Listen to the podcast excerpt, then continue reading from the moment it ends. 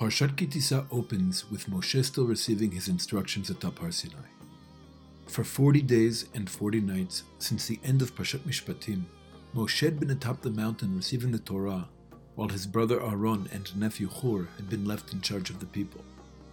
After learning of the half shekel national census, the copper cauldron used for washing the hands and feet of the Kohanim, the anointment oil, and the incense, Moshe was informed that the Mishkan, together with its vessels and utensils, would be constructed by the 13 year old Bezalel ben Uri of the tribe of Judah and Oholiav ben Achisamach of the tribe of Dan. In our episode on Parshat Vayechi, we explored how the tribe of Dan should be seen as an extreme expression of Yosef's tribal characteristics, almost to the point of considering itself separate from the national collective. While Yudah represents that which is unique about Israel's identity and mission, Yosef represents that which we share in common with the rest of humanity. Dan generally goes even further in this direction, almost to the point of self destruction. Building the Mishkan would require a synthesis of these two opposite forces of Yudah and Dan, but with Bezalel clearly in charge and Oholiav acting as his assistant. The two were divinely infused with all the necessary knowledge and abilities to serve as engineer architects for the tabernacle's construction. Moshe was then told again of the importance of Shabbat, just as the Mishkan and later the Mikdash would be expressions of Kedusha in space, Shabbat is an expression of holiness in time. And then the Sinai revelation concluded with the same Ten Commandments it began with. Before descending from the mountain, Moshe received two stone tablets possessing the Ten Commandments divinely written through the stone, from one side to the other. According to our sages, the commandments were written in such a way that although they were engraved all the way through and even featured letters miraculously hovering in place unattached to the rest of the stone, they would read the same regardless of what side of the tablets Moshe looked from. This symbolizes that although the Torah can be perceived from several different angles and perspectives, its essential content and prophetic message remains consistent. While it could be understood by human beings in several different ways, it nevertheless remains an expression of divine truth. These tablets and their text were divinely created without any human participation. They represent an ideal truth that would ultimately not be able to enter into our world whole, because objective celestial truth can't survive its descent into the imperfect material world. In our mystical language, this is referred to as Shvirat Kelim, the shattering of the vessels. The supernal Kedusha of these tablets would actually require them to be broken. Shemot 32 begins by shifting the Torah's narrative to what was transpiring in the Hebrew camp below the mountain. The nation had been expecting Moshe's return after 40 days, but our sages teach that because the people included his day of ascension as the first of these days, there was a miscalculation in the counting that led to a widespread fear that Moshe wouldn't return. But on a deeper level, this fear stems from an internal feeling caused by the fact that all Israel, including Moshe and the Torah, share a soul. Until Moshe had actually received the tablets, the nation intuitively sensed that his mission on the mountain wasn't finished.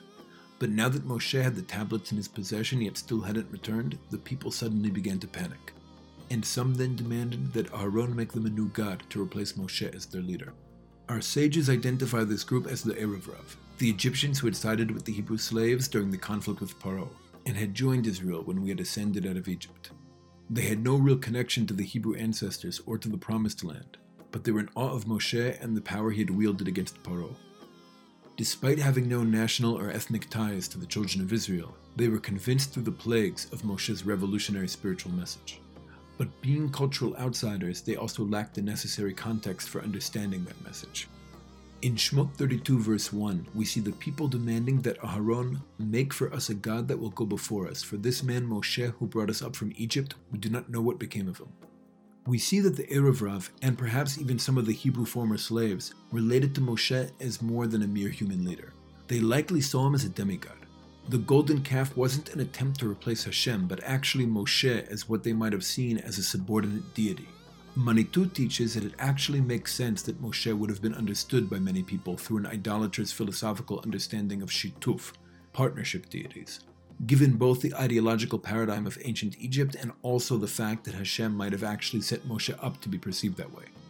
In Shemot 4, verse 16, we see Hashem describing to Moshe the partnership he would have with his brother Aaron by stating that he will be your mouth and you will be his God.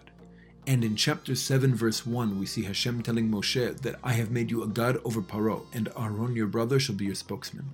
It's important to make clear that when we speak here about Moshe being seen as a god, the term isn't meant in the sense of an all powerful creator of the universe, but rather something closer to what we would today call a superhero.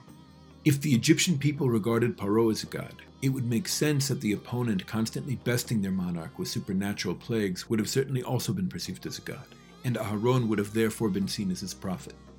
And like the Erev Rav, the Hebrew slaves that went free from Egypt had also been influenced by the idolatrous Egyptian ideology.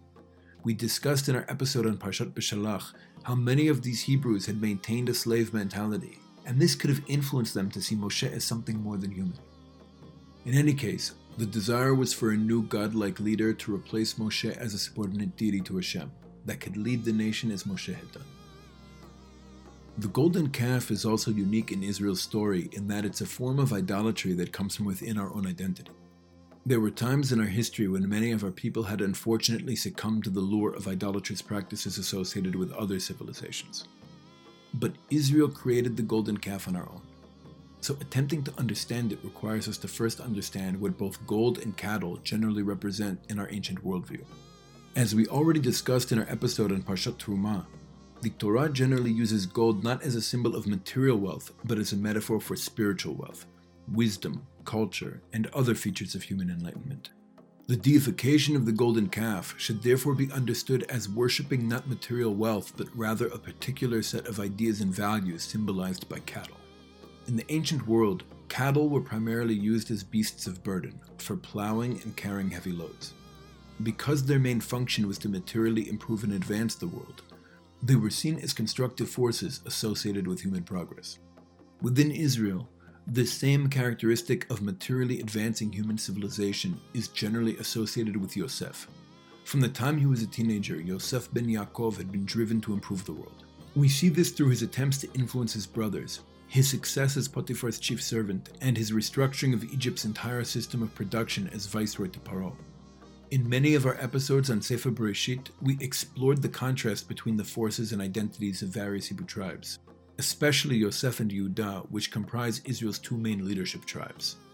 While the force of Yehuda is primarily focused on spiritual pursuits and emphasizes that which makes Israel special and distinct from other peoples, the force of Yosef represents a focus on our material success, as well as an emphasis on that which we share in common with other nations, especially dominant nations. Yosef is also motivated by advancing not only Israel, but ultimately all of human civilization. The Hebrew worldview associates Yosef with cattle. In Moshe's brachot to the different tribes at the end of Sefer Devarim, we see Yosef likened to a shor, a bull. Our sages teach that when Moshe raised Yosef's sarcophagus from the bottom of the Nile, he had written the words Ale Shor, arise bull, on a metal plate and then cast that plate into the river. Yosef's body then rose to the surface, and Moshe was able to fulfill the nation's oath to bring it with us out of Egypt. The Midrash Tanchuma teaches that someone retrieved this metal plate and brought it to Sinai.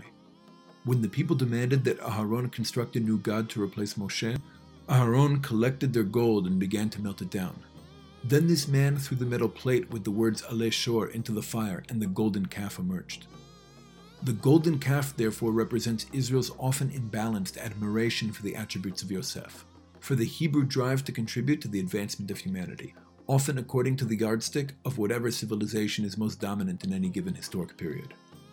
When the kingdom of Israel split following the death of Shlomo, the northern kingdom was primarily led by kings who descended from Yosef. Yerovam ben Nevat actually built two golden calves, one of them on this very mountain, as replacements for the temple in Jerusalem. While the southern kingdom, comprised of the tribes of Judah, Shimon, Levi, and Benjamin, was largely isolated from the outside world and for the most part organized society according to our Torah, the northern kingdom, led by Yosef, was fully engaged with the international community as a respected regional power. This engagement with the world often led to outside cultural influences seeping in, most notably in the various forms of idolatry that our prophet struggled to fight against. But we should note that in the northern kingdom, these foreign idols were related to in a very different way than Yeravam's golden calves. For the most part, those who saw themselves as rejecting idolatry and remaining loyal to Hashem sought to connect to the Creator through the golden calves. The prophets were largely unsuccessful in correcting this error, because most of the kingdom couldn't see that the calves were also idols. The confusion stemmed from the fact that the calves were a form of idolatry internal to our identity, while the practices coming from the outside were more overtly alien to Israel. This golden calf idolatry often manifests through a need for Jews to feel appreciation from Gentiles for our contributions to human advancement.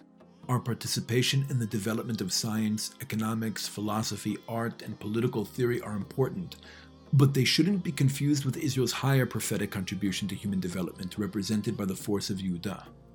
Overemphasizing that which we share in common with other peoples, or reducing Israel's gift to humanity to mere technological innovations or Nobel Prizes, is actually the uniquely Hebrew form of idolatry represented by the golden calf.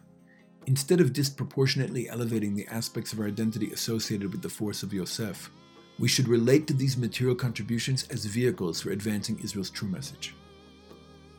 When Moshe was informed of what was taking place in the camp down below, we see Hashem refer to the perpetrators in Shemot 32, verse 7, as your people that you brought from the land of Egypt.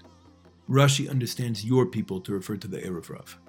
As we've already seen, the Erev Rav were the pro Israel Egyptians who left together with the Hebrews because they were captivated by Moshe's personality and message.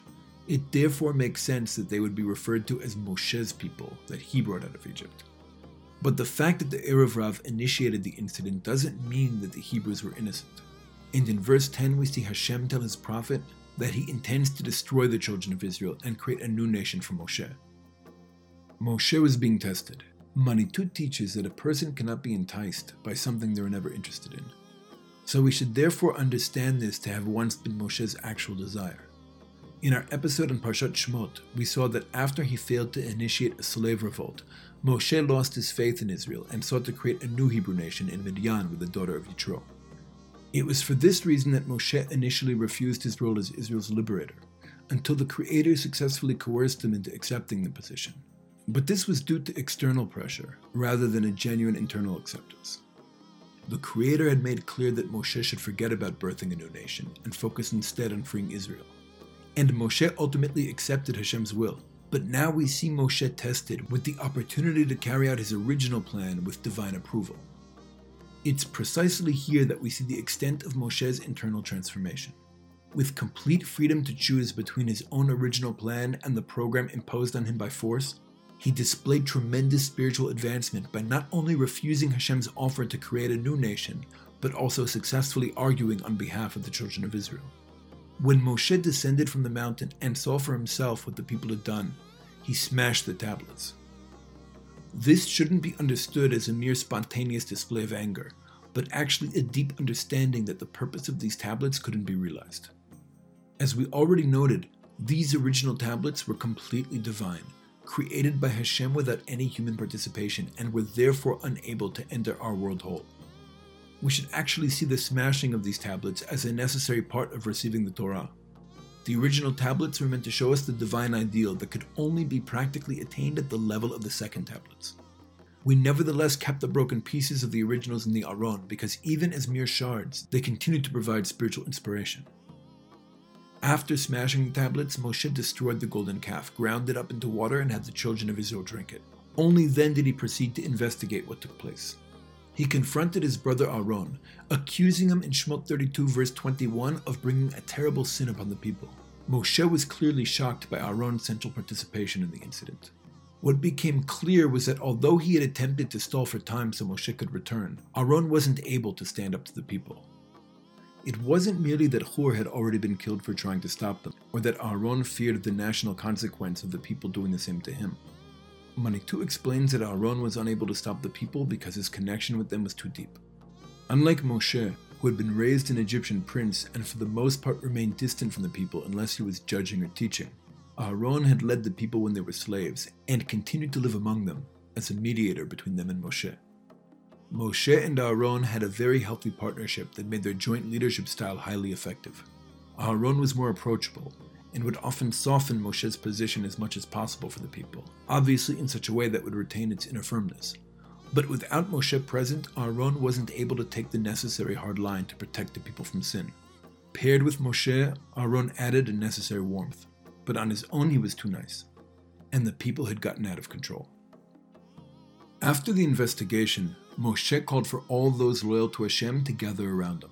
The tribesmen of Levi presented themselves, and Moshe ordered them to kill everyone guilty of participating in the idolatry. Like the tribe of Shimon, Levi is an extreme expression of the force represented by Yudah, similar to how Dan is the extreme expression of Yosef. Levi possesses a fanaticism that generally makes a tribe unfit for national leadership. But this trait did make the tribe well suited to carry out the war against idolatry. Levi killed 3,000 men that day, including close relatives who had participated in the sin. For this display of dedication, the tribe of Levi was raised to a status of elevated Kedusha beyond the other Hebrew tribes, and they replaced the firstborn as servants to Hashem in the Mishkan and Mikdash. On the next day, Moshe once again attempted to plead the people's case. Now that the guilty 3,000 had been purged and the people understood the severity of the crime, the conditions were more conducive to obtaining divine mercy. Not only for staving off national destruction, but also for ensuring that Israel retained its previous status.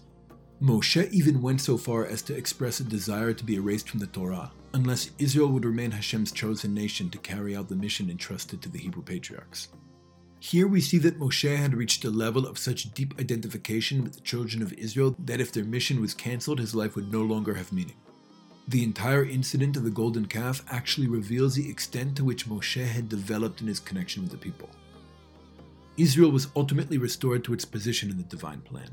The cleansing involved not only the zealous actions of the tribe of Levi, but also a plague, and Aaron would not be permitted to enter Eretz Canaan. After Israel had been cleansed of the sin, we see Hashem restore the covenant and instruct Moshe to carve a second set of tablets. Hashem then inscribed them with the same words as the originals. Moshe's participation in creating these tablets would make them a bridge between humanity and the divine. They would be able to enter our world without breaking because they represent the holiness attainable to human beings. During Moshe's first 40 days receiving the Torah on Sinai, he had learned the Torah in its ideal form. But during his second 40 days in the mountain, beginning on the first of Elul, Moshe learned the Torah as it relates to dealing with a less than perfect world.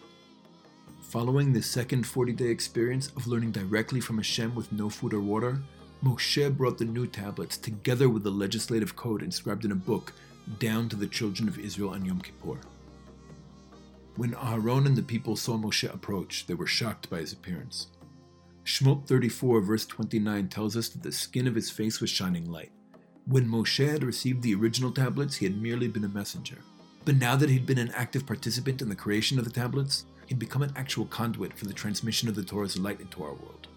From then on, Moshe would wear a mask over his face, and for the most part keep his distance from the people's daily affairs. But whenever he was in communication with Hashem or teaching Torah to the children of Israel, he would do so without the mask, and his face would shine light in all directions.